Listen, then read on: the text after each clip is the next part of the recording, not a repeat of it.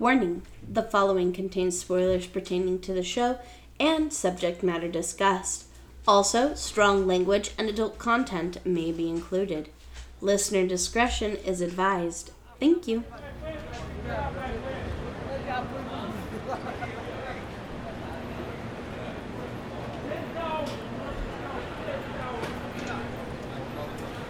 We have been coming to New York for what?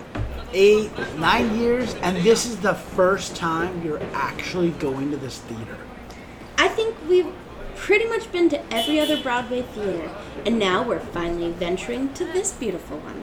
And I'm surprised I haven't had us venture here. I mean, I sang a song about its garage and guys and dolls. What are you talking about? The Biltmore Garage. The theater used to be called the Biltmore Theater. Huh. Yes. Okay, now I'm there. Yes, but now it's simply known as the Friedman. The Samuel J. Friedman Theater. I'm so excited to see the inside. I'm so excited to see a new play by Harvey Fierstein. Okay, that's also a huge plus.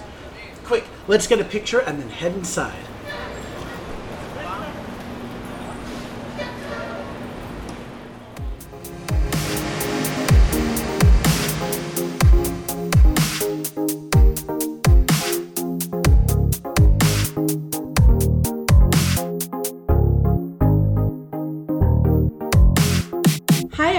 And welcome to Stage Whisper. I'm your host, Hope Bird, and with me is my co-host, Andrew Cortez. Today we're going to be discussing the fabulous show, Casa Valentina. So hurry and take your seats. It looks like the show is starting.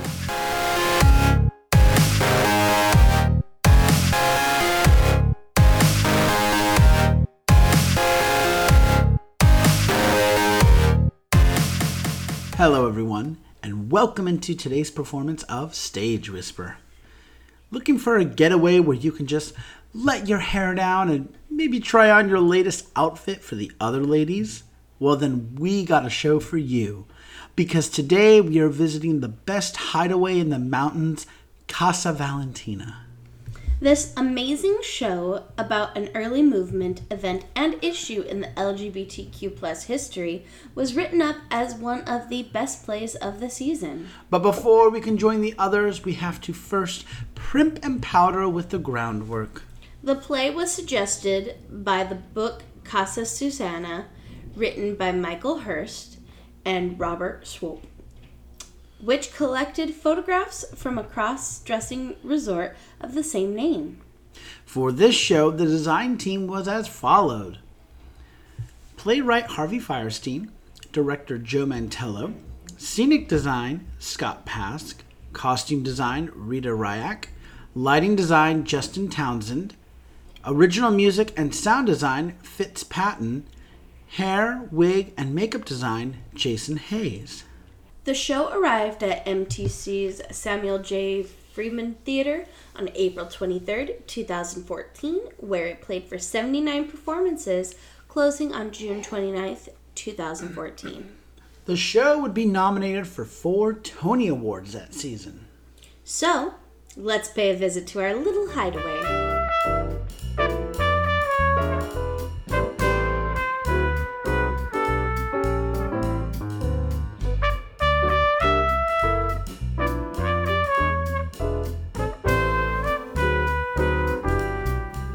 Back in 1962, most men went to the Catskill Mountains to escape the summer heat, but others took the 2-hour drive to escape something else entirely, being men.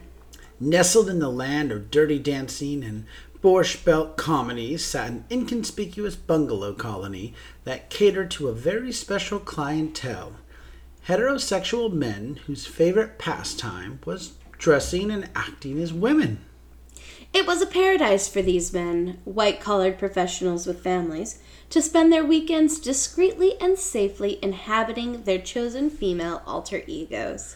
But when they got the opportunity to share their secret lives with the world, these self-made women had to decide whether the freedom they would gain by emerging from hiding was worth the risk of personal ruin. The end.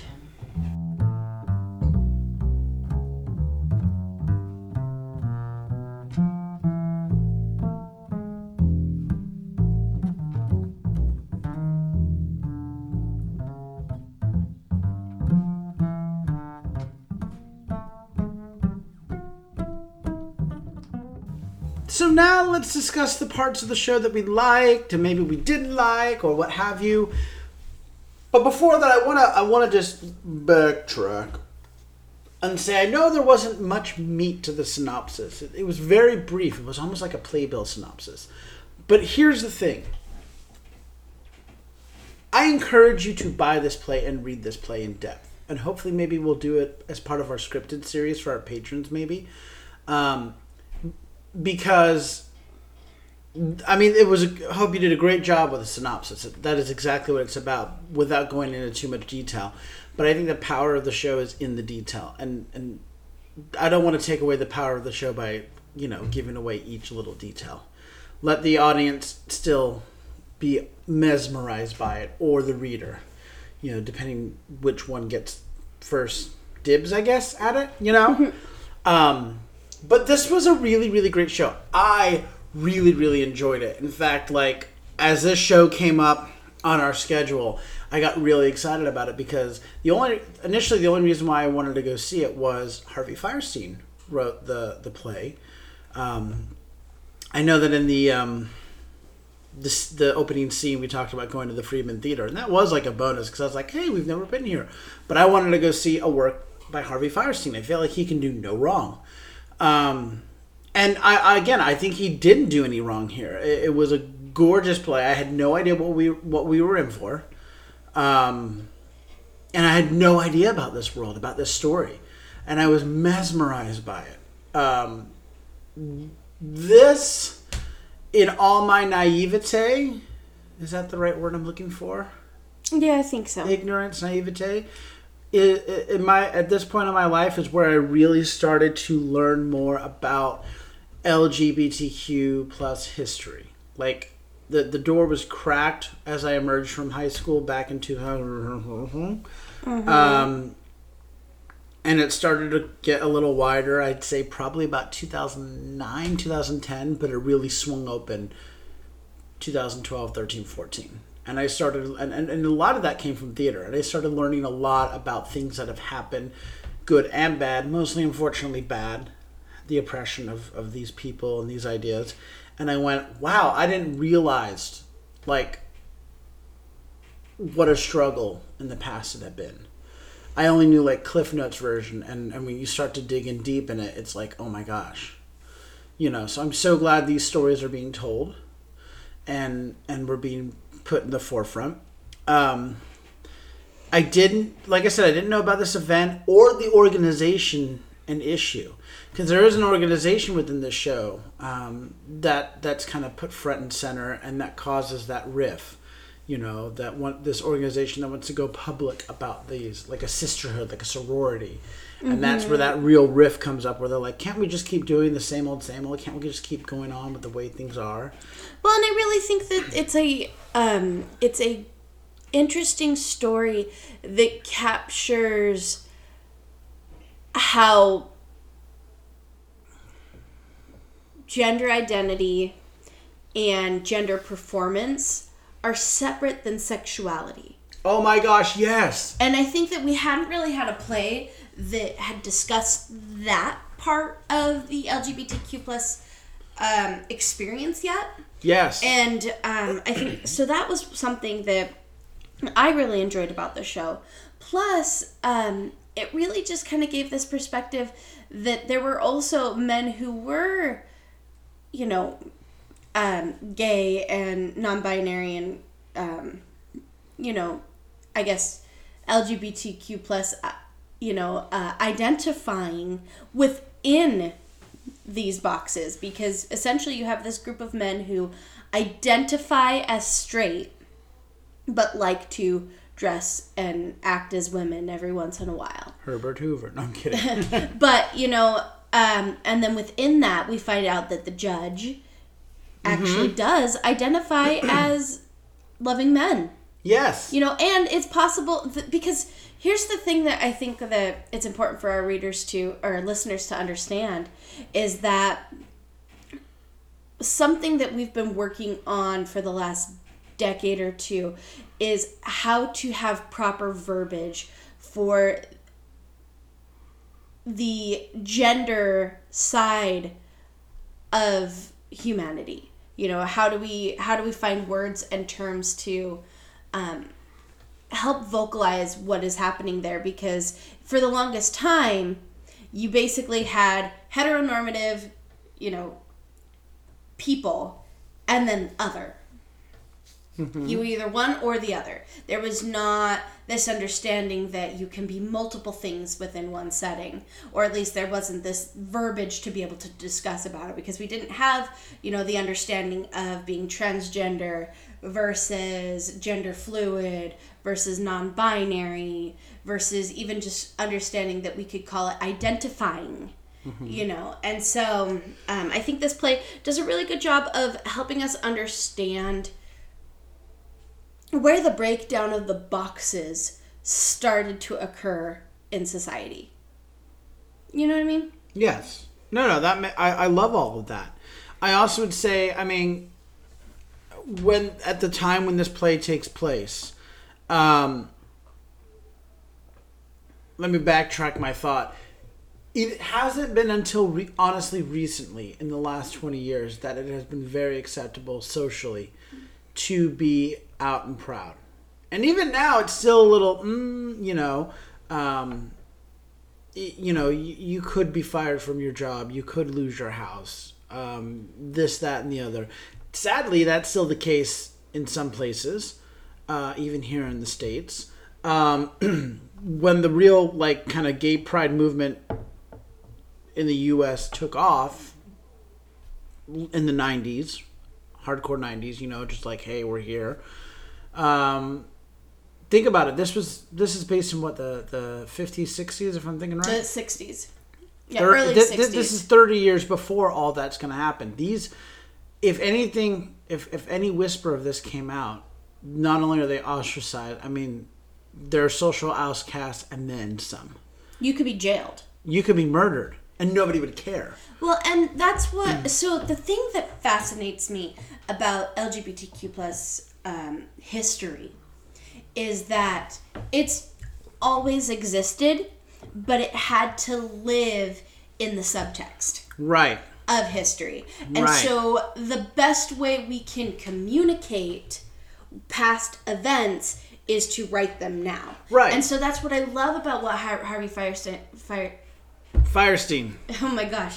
What Harvey Fierstein has done with so much of his work, yes, is trying to catalog and write down the historical experience, yes, of being LGBTQ+. Because it's not new, and that's not new. This is what I loved about it, because I'm like, this only adds to stories like Fun Home. You know, this idea of, you know, this is a man who had a family, had a wife and kids. But he was gay. He had a lover from the minute when he met his wife, you know. Mm-hmm. Or even take out stories going to the real world. Cole Porter. Cole Porter had a white marriage. He had a wife, but he was a flaming homosexual. Mm-hmm. But his wife knew that, and it was an arrangement. It was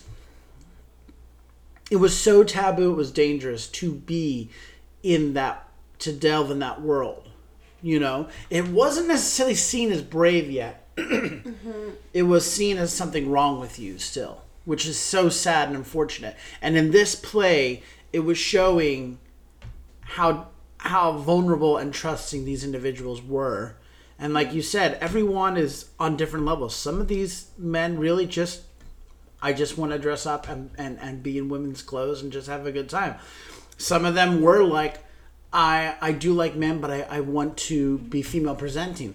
Some of them were, they're just like, I feel like I should be a woman. There were, you know what I mean? Like, yeah, it was all on the spectrum of that. Well, but at the end of the day, they just wanted to exist in a safe place where they wouldn't be judged. Mm-hmm. And that's what was created in this little box. Now, where the wrench got thrown in is when that, I can't think of her name, the character that comes from California that's got like the sorority that they're like, we're mm-hmm. going to go national and we're going to fight for equal rights. And because at the time it was illegal if you didn't have more than a certain number of garments of your assigned gender on. Yeah. And they were like, we're going to fight this and we're going to do it. And all of a sudden they're like, I don't know that I want to support this. Well, and something that I find very interesting about that, because not only are... It goes to show that people try to create these communities, right?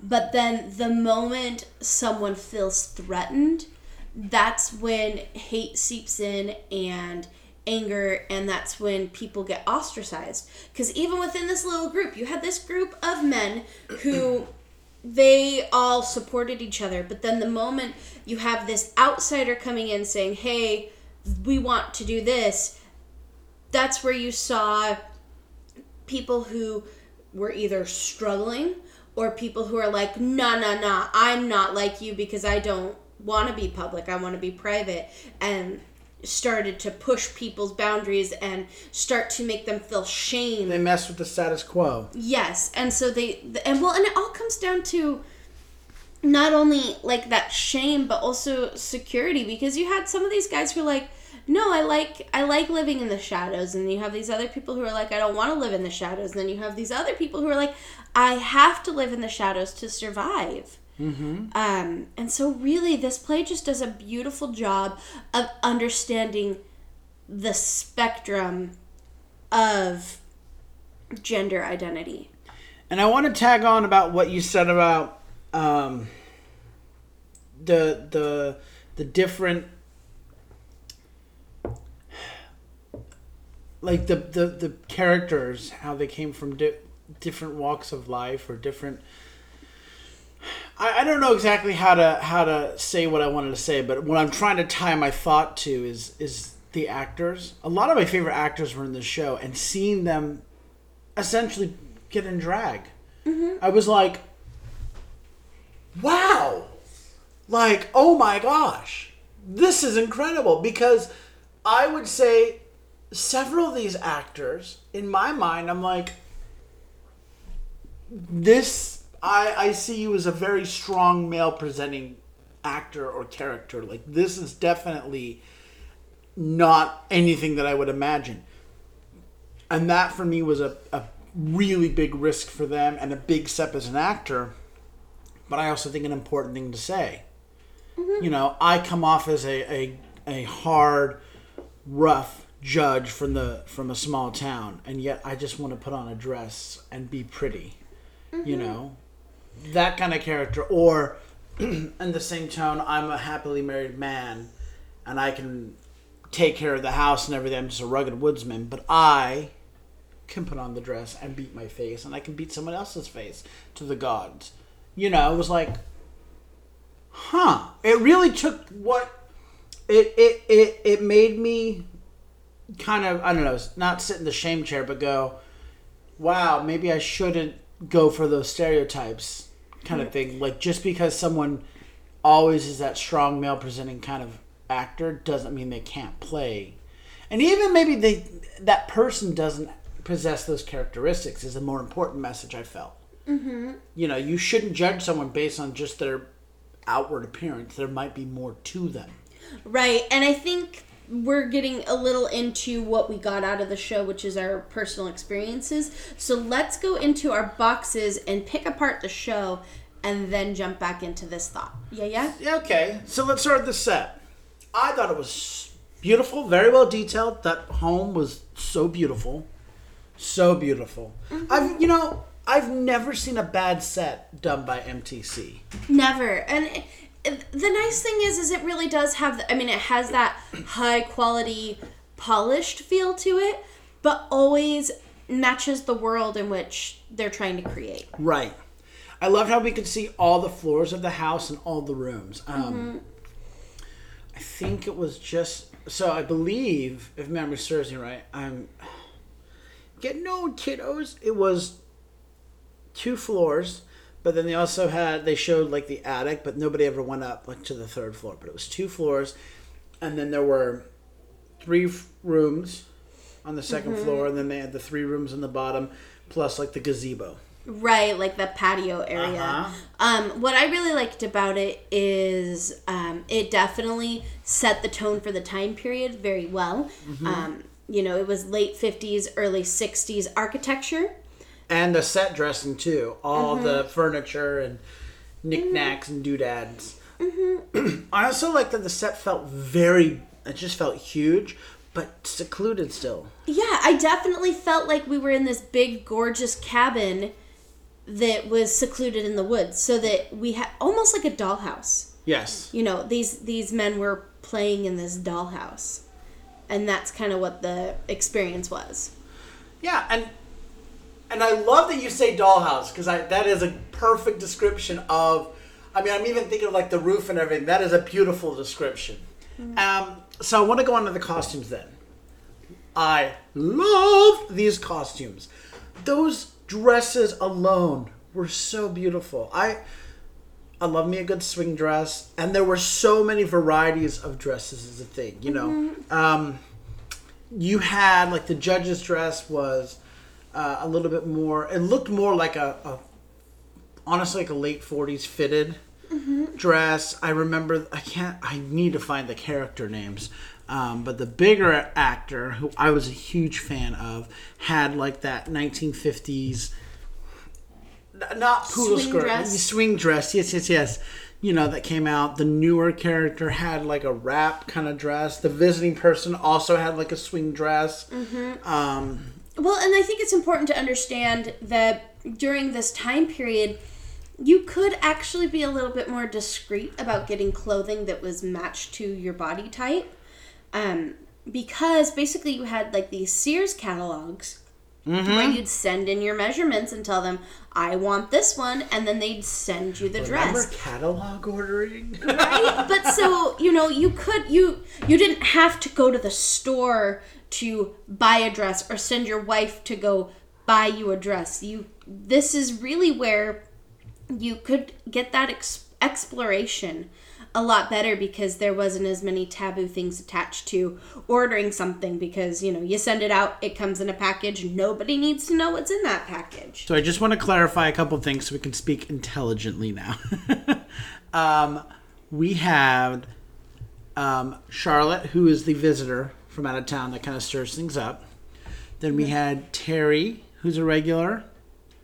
Bessie, who was the bigger girl that I loved, regular. Gloria, who's the young and I'm hot, regular. The judge, who's also known as Amy. Valentina, who was obviously the owner. Then we had Jonathan, who turns into Miranda, the newcomer. And that's basically, he's the newest person to join the group, and they're like, hey, we're going to help you find your person. Right. We're going to help you find your alter ego. Right. And then, you know, so there's these 7 men that become women, and then there's 2 women in the entire cast, which are Eleanor, the judge's daughter, and then Rita, who is Valentina's wife. Right. And it also plays an interesting role on how these women supported the men in their lives, because you had... Well, we'll get into that. Yeah, I was going to say only one of those women supported. But shifting back to the costumes, because now that we can speak intelligently, because this is where it's going to go. So, Bessie, I love Bessie's dress, that swing dress. I loved that Miranda came with more of a wrap dress. Obviously, Gloria, the I'm here, I'm fierce, I'm fabulous, had a really tight dress. Terry had a gorgeous, that was the one I'm pretty sure was in the polka dot, really beautiful with the cat eyes, glasses. The judge had a really beautiful classy dress, and then did this whole monologue about petticoats. Or no, was it petticoat? Because he was like, do you remember being, I think it was petticoat? I feel like it's pantyhose. Then, no, it was petticoat and then being moved to long pants as a child. Oh, okay. I think it was petticoat. I'm pretty sure it was petticoat. And then he said, I would find mine and I'd put it on, because I used to put him in that as punishment. Mm-hmm. I have to find the clip. But it was fascinating. And then Valentina was in this gorgeous, like, it showed the hip. Mod silhouette. Yeah, and it was just cut off at the shoulder. It was really beautiful. So all of these dresses... All of these characters were in these beautiful dresses. But then what I found interesting is, you know, the only other woman that was there, which would be Valentina's wife, Rita, was in pants. So everybody essentially was in drag. Right. Well, and the important thing to understand also with what's happening here when we say drag is the men weren't padding out to give them female silhouettes. They were just using the clothing. Yes. They weren't beating their face in the type of drag that we know it to be now, where we have the accentuated facial structure. It was a very natural look. They wanted to, well, and even with the hair too, they wanted to present as everyday women. Yes, it was not going for, I don't want to say eccentric. It wasn't going for theatrical, I guess. Well, it wasn't going for an elevated style of... Yes. Of female performance. It was very much a everyday modern look. The idea was if we were out in public, we would pass as women. Yes. Impersonation rather than... And drag. Exactly. Yes. Rather than like this drag as the art form that we know it to be. Yes, that's a better term to use. Which is why they got into a conversation about the use of the word transvestite. Which I think is a very interesting way to talk about this because it's a word we don't use anymore because it has so much negative connotation. But these people very much... Transgender didn't exist because we didn't describe things as sex and gender. It was just... The term didn't exist, yes, we should say. The term didn't exist. And so they used transvestite to really just mean... It was different than a drag queen because they knew they had drag queens. A transvestite is someone who dresses up as the opposite sex. And it was not this elevated art form. It was you didn't do it to poke fun at. Or not even to poke fun at or to just create a persona. It was to create a everyday persona, not necessarily a performance persona. And I think it wasn't in the name of art. Yeah. And so I think that's the important thing to make different with the way that these costumes were done. Yes. So, I mean, like I said, the dresses were great. I want to add on to your field of expertise, which is the wigs. I thought the wigs were fantastic. I really did. I love the silhouettes created. The majority of them, I remember being the silhouette being this, like... Do you remember Dee Dee Pickles? Yes. Okay. So, like, the three, that's the silhouette I remember most of them having. No. So, forgive the truck honking, by the way. I just remember, and I'm not saying, like, the big, outstretched, like, third prong, but I remember, like, they had this coif on top, but then they had, like, side bun almost. The silhouette. So it definitely was very indicative of the 1960s. Yes. Which was this beehive... coiffed look that wasn't quite like tall beehive. It was more the... Except for Bessie had an actual beehive, but everybody else had that. Yeah. So in the 60s we had this this hair dressing style that was very large and performative to begin with, where it was a sign of being in an upper middle class that you could afford to go and get your hair done and have it set. So these styles started to be things that you couldn't necessarily do on your own at home, or if you did, you'd have to like set it and almost like a helmet rock feel to it. So it was very coiffed, polished, and large. Right. I think the silhouette that I'm trying to think of and describe is, you know, in Hidden Figures... Mm-hmm. The main character in that I can't think of, that's the silhouette that I'm thinking of. Catherine. Yes, Catherine. Yes, that's the one I'm going for. Yeah. Yeah, so it was the Jackie O. Yes. Yes. But not the swooped Jackie O. No. Yes, yeah. The theme and variation. Yes. So and I thought that was so great. And of course, like I said, except for Bessie that had the beehive. But they all it looked like such a lovely party. You know, with all of that. And I just love the attention to detail for all of that time period. And one thing that I appreciate, and tell me if I'm using the term right, I guess the swing dresses are the petticoats that are... Yes. So the petticoats that are underneath, I appreciated that. So it gave it that shape, that form, that poof. Which was really fantastic. Well, and everything was just true to silhouette, which was nice. Yes. And I like what you said, that they weren't going for female impersonation without padding because they didn't have the padding, like the shape exactly down. You know, there was some padding, you know, in the chest and maybe a little bit in the rear, but not by much. It would have been the same thing that their wives would have done. Exactly. It wasn't extended beyond that. Right. So honestly, you just looked at them and it was just kind of like a, oh, you're a woman, but you're not like a form necessarily woman, if that makes any kind of sense. Mm-hmm.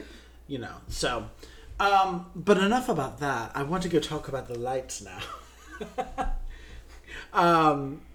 which were wonderful. I really felt that the lighting complemented the set and making the space feel huge yet secluded. Mm-hmm. The use of shadows on the sides almost, but then really lighting the center and then getting darker as we got away. Mm-hmm. That patio scene with the hanging lights, the party scene. Mm-hmm. I also loved the way that they were able to make like intimate moments, like when Rita is helping Valentina get into Valentina. I was just about to say, I love that they were able to like light the individual rooms for these moments, these scenes. But then we got to see what was happening elsewhere because the lighting would be like dim, almost shadow-like, but just dim enough that we could see what was happening in the room. Right, there was motion happening in the house while these intimate moments were taking place. So we got to see Jonathan, Miranda, mm-hmm. like sitting in the room, unpacking, having those second thoughts about should I be here? Do I want to do this? Or Bessie just like, in fact, if I remember right, Bessie, when we start the show, is already there and already like changed and ready to go. Couldn't wait any longer. Like start of the show, hi. You know what I mean? I don't think we ever saw that actor not in female impersonation mode. Mm-hmm.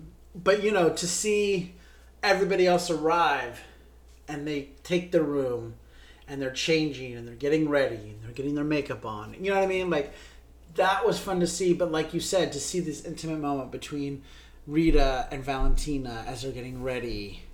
She's putting his wig on, her wig on, excuse me, mm-hmm. you know, and all that. But we still get to see that motion. We get to see the phone call that Charlotte's making in the other room mm-hmm. when it's dim. It allowed us to kind of peek behind the curtain while we're still seeing all the fun action. Mm-hmm. That dual side-by-side camera. So I love that. It felt like we were spying. Because mm-hmm. it's the 60s. We're spying. And I think that's part of the next box, which is the direction. Mm-hmm. And I loved everything about the direction. But you know who was the director? It's Joe Mantello. I always love Joe Mantello's direction. Mm-hmm. I always have, and I think I always will. I mean, what have we seen of his up to this point? Wicked, next, The Normal Heart. I don't know if he directed that, actually. I think he just starred in it. I can't think off the top of my head all of what he's directed that we've seen. But I know we've seen a lot of his work, and I just love it. When it has his fingerprints on it, mm-hmm. it's so good. He has just this ability. I don't know. He creates an entire world. It's like what Diane Paulus can do, mm-hmm. where she takes works and puts it on its head. Joe Mantello has the ability to really bring a story to life, reach out the stage, and just like hold your hand and keep you engaged and pull you in and pull you in and pull you in. And right when you get to the lip of the stage, just let you go and be like, "Yep, that's the story. Goodbye." Mm-hmm. You know what I mean? Like it just entices you. Mm-hmm. The pacing and the swells were perfect. It felt like an ocean. Yes. Where we started kind of calm, but you could feel a little bit of uneasiness in the waves. And then the waves got a little bit bigger. And a little bit bigger. And then Charlotte arrived. And that party, though, was fun. And you got wrapped up in the party. And then you could feel uneasy. And then the little meeting happened, and then you really felt the waves crash, and then the judge has the heart attack, and you felt everything just fall apart. You know mm-hmm. what I mean? It built up. And to have that rise where you're like, hope, hope, hope, hope, hope, or like tension, tension, and then whoosh, to be let go. That's such an incredible feeling at a show. It's like a roller coaster. It really, when people say this was a roller coaster of a show, like to really have that feeling of being brought up and then dropped down is incredible. Mm-hmm. It's so thrilling. I didn't see the twist with the heart attack at the end coming, which, you know, forced the judge's hand with his daughter. He was taken to the hospital in his clothes. He couldn't change. And that's how his daughter found out. And then she found out about this place, and now the secret's out. Mm-hmm. You know what I mean? I was like, oh no. Oh no, you know? And though most of the story is told like sitting around and chatting, it felt very intense and high energy, which is not... And that's the danger, in my opinion, about a lot of plays when there's just like sitting around and chatting like we are around a table, you know? It can be very like... well, we're having a conversation. Right, where's the action going to happen? Right, where this felt very when they were being catty at each other and you're laughing and you're feeling the bonds that they have, you know, the closeness that they have, and it keeps you, it makes you want to just like pull up a chair and really hear everything that they want to tell you. These people have stories that you want to hear. That's a testament to the direction and make sure that there is still something behind, even though there's not physical action happening, that there's still something behind that language that's happening. Mm-hmm.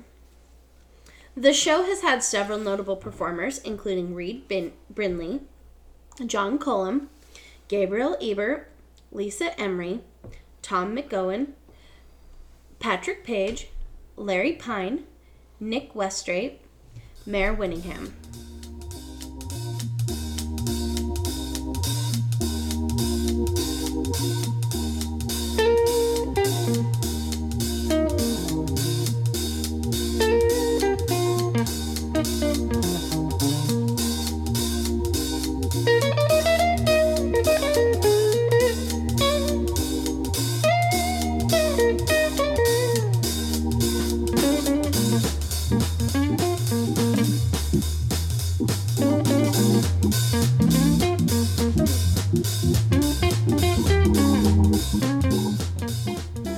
Let's now talk about the impact this show has had on the theater and its history.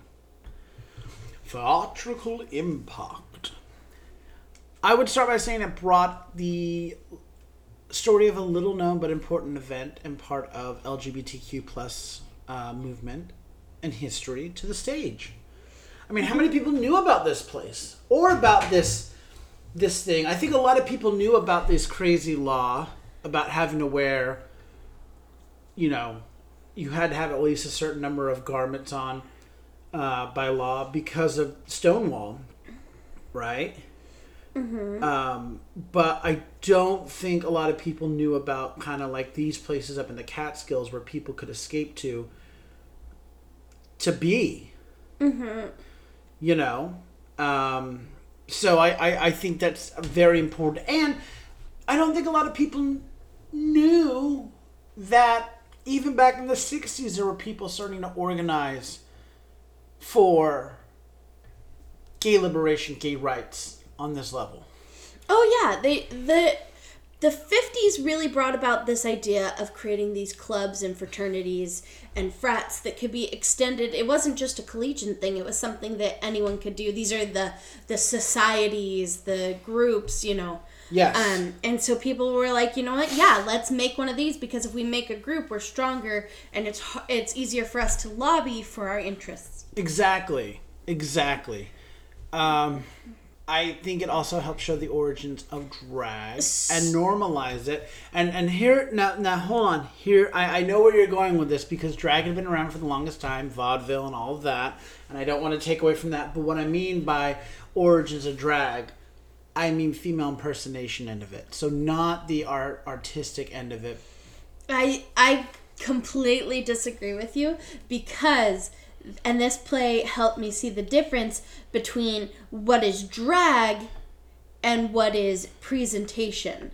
Because drag is a performance for people. But gender is also a performance for people. But so the difference is you have one that's a performance with a like an audience in mind. Mm-hmm. The other is a performance on how you basically how you show yourself to the world. Mm-hmm.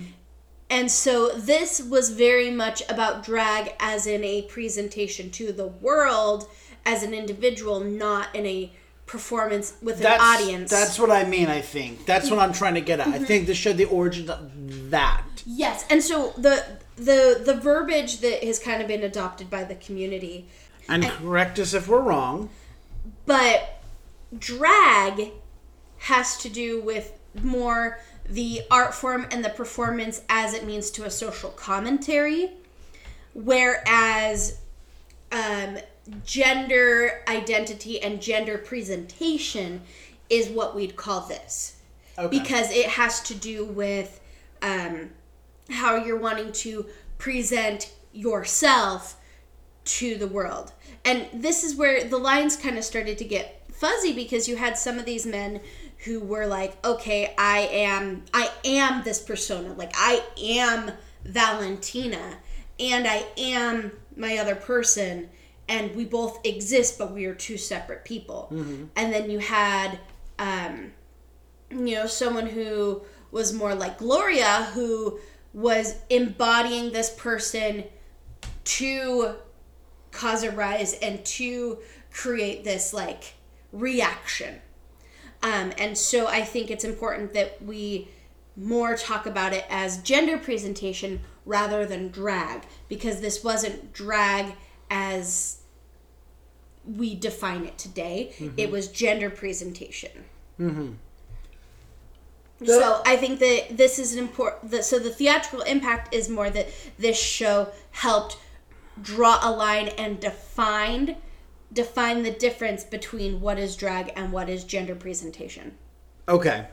That's what I was trying to get at. Also, I'd say it's another great work by Harvey Fierstein, the legend mm-hmm. himself. And it's another important work of LGBTQ plus theater. Mm-hmm. And I'm actually going to make this segue, because I think that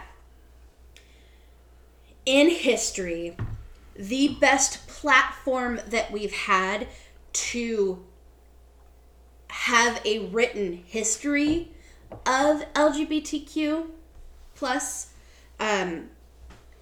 is plays and theater. Yes. So the theatrical impact is the social impact, because we can hide behind the mask of a show, and we can. But the shows wrote it down to make it historical, because there hasn't really been a good format up until recently with a digital age of a written anthology of the history that has happened in LGBTQ society. And so these plays are our history books. And so that is our societal impact, are plays like this. Right. It's hard to get these stories when they were so dangerous and so controversial. I mean, and it doesn't just apply to LGBTQ+. I mean, this happened with race, with religion, with other things that could be considered so dangerous. There has to be a way to find these stories, and theater has always been that way, where if anybody was like, well, wait a minute, it's like, it's just a story. I just wrote it as a play. It has nothing to do with mm-hmm. real life. And then we start, when historians and theater historians start to sift through, they go, actually, this really was based on a true story. It wasn't allowed to be known as a true story because of this, that, and the other. Mm-hmm. And so... going on a societal impact, like you'd said, this educated the audience about another important piece of LGBTQ plus history. It's another written and published artifact of history now. Because it was published and produced, it is now a piece of history. Yes. Because we all know that history is made by those who write it down. And so the fact that it's written down and published means that it now exists as history. And so that's one of the most important things about this play, is it is solidified in history. Yes. It also showcased the struggle of the gay community, and even those who just wanted to dress in, who wanted to be female presenting, mm-hmm. who wanted to I don't know, I can't remember the verbiage now. We've been talking so long. Present. female gender? They just wanted a female person. They wanted to present as female. They did not. It's not drag.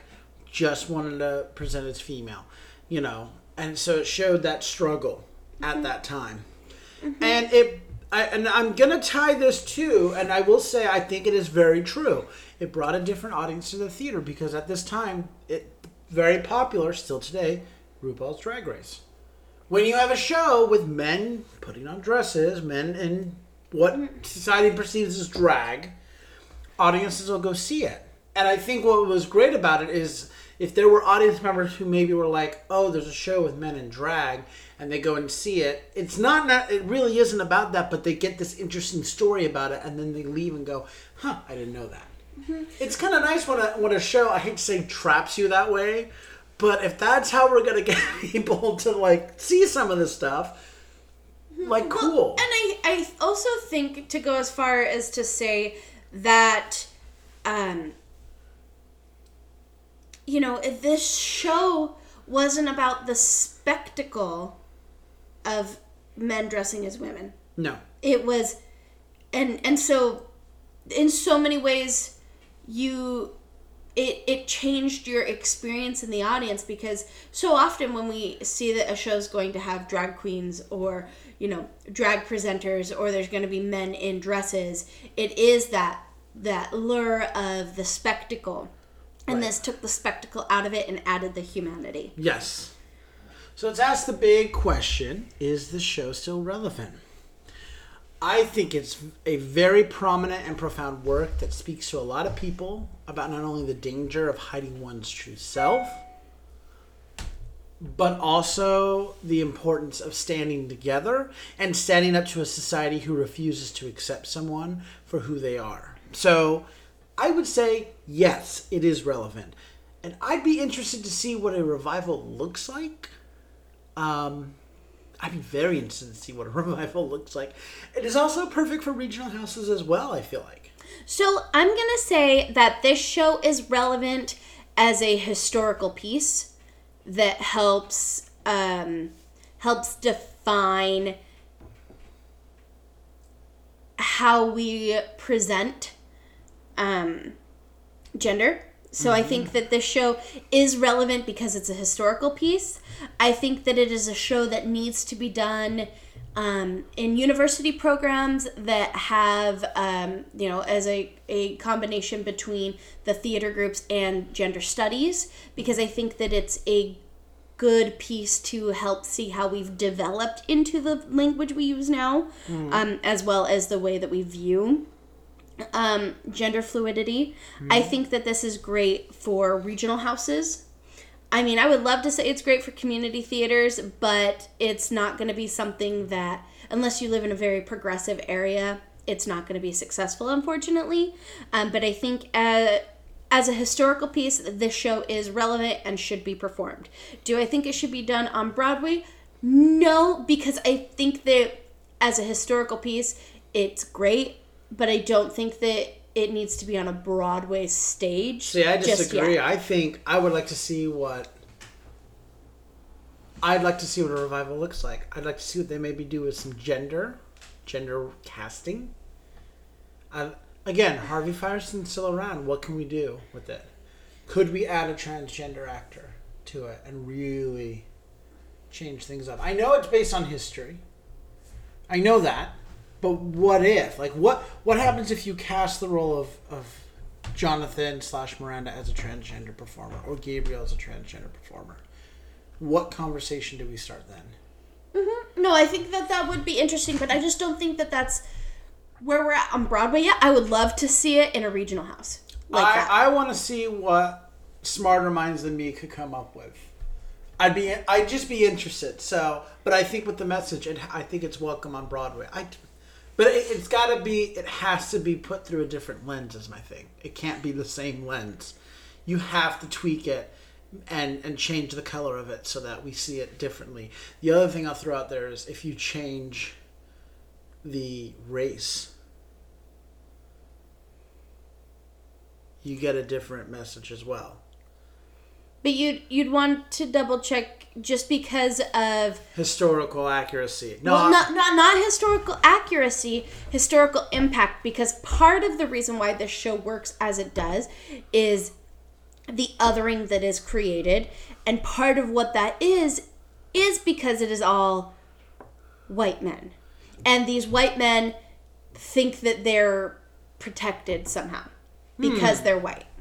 And so I think that that's an important part of their character development, and that's what makes them feel, that's part of the plot raising points, because they're not being othered in any other way other than this. So that's why they have the gall, or as we would call it, the caucasity, to think that they deserve to be treated better. That's a good point. So I think that that's, you would have to look at the script that way and see which of those characters doesn't fall into that category. So how much are we willing to change the script kind of thing? Well, not even just to change the script. It would be changing the script, and what are we willing to take or leave? Because again, it is a historical script, but I think you're absolutely right with all of that, and you know, what do we...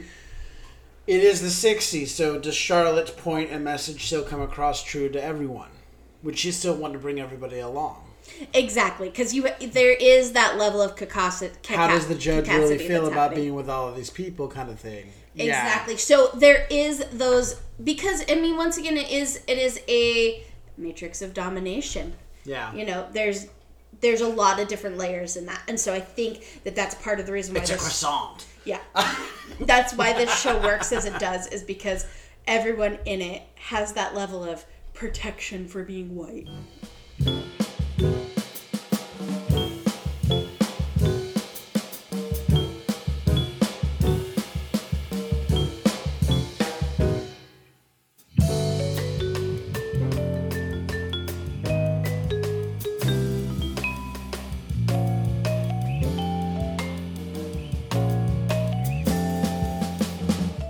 Finally, as promised, we wanted to share some of our own personal stories about experiencing this show. We had the good fortune of getting to see the show once back in 2014, and I don't know, did we like it? I mean, what was written up to be a short episode has gone on for quite some time. Clearly, we love the show. Well, and for me, this show really opened my mind to some of these LGBTQ plus ideas that I didn't really fully grasp. And it really made me go, oh, I really do want to understand this more, and open my mind to wanting to learn more about it. Like I said, this is when in my life the door swung open to LGBTQ plus history, and I just was like, wow. Well, and so I was amazed and taken aback by the story. And I saw this play after I had taken my... in college, we had a queer theater course, and our professor, Jesse Portillo, presented this idea of theater being the written history of LGBTQ. Yes. And so after having learned that scope of things and watching this show, it really made me understand the world differently and understood how shows like this are important to that history. Yes. And so I would say for me, this show was definitely mind-changing, like life-changing for those reasons. And I also I remember meeting the cast afterwards. And like I said, this was an incredible cast. If you go to playbill.com, go to the vault, you look up the cast of Casa Valentina, and you look who was in it. Like we mentioned, Reed Birney, who went on to be in numerous shows. John Cullum was in To Kill a Mockingbird. Gabriel Ebert, I believe he was in Matilda, if memory serves me right. I know Tom McGowan was in She Loves Me, among other things. Patrick Page, who was Valentina. You know, obviously Spider-Man, but Hades Town. You know, these top-notch performers were in the show, and getting to meet all of these performers. One of my personal favorites, Mare Winningham, who played Rita.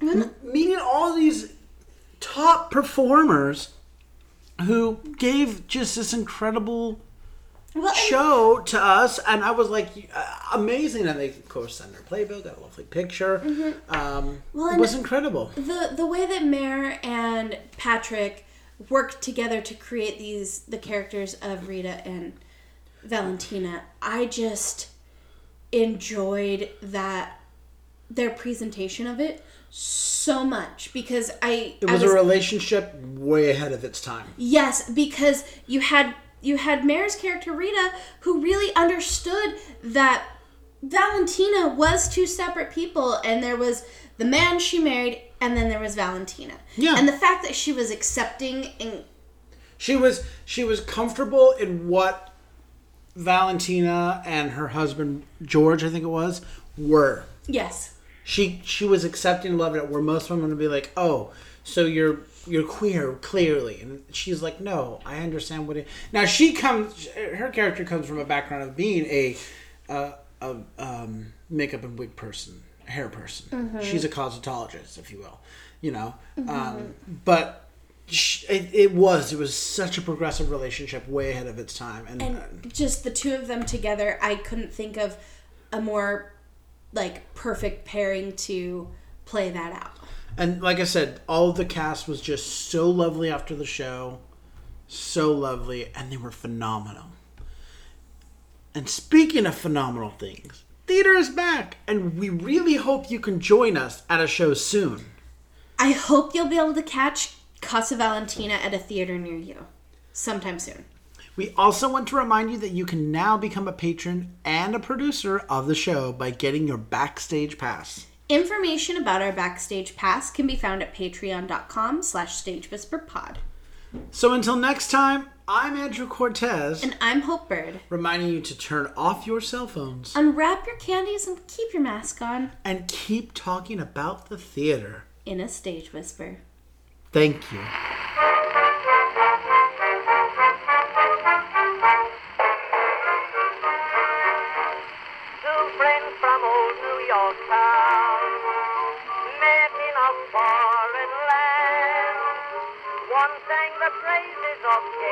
If you like what you hear, please leave a 5-star review, like, and subscribe. You can also find us on Facebook, Instagram, and Twitter at Stage Whisper Pod. And feel free to reach out to us with your comments and personal stories at stagewhisperpod@gmail.com. Our theme song is Fox by Music for Wildlife. Other music on this episode provided by William Ross Chernoff's Nomads, U.S. Army Blues, The Good Louds, Mela, and Billy Murray.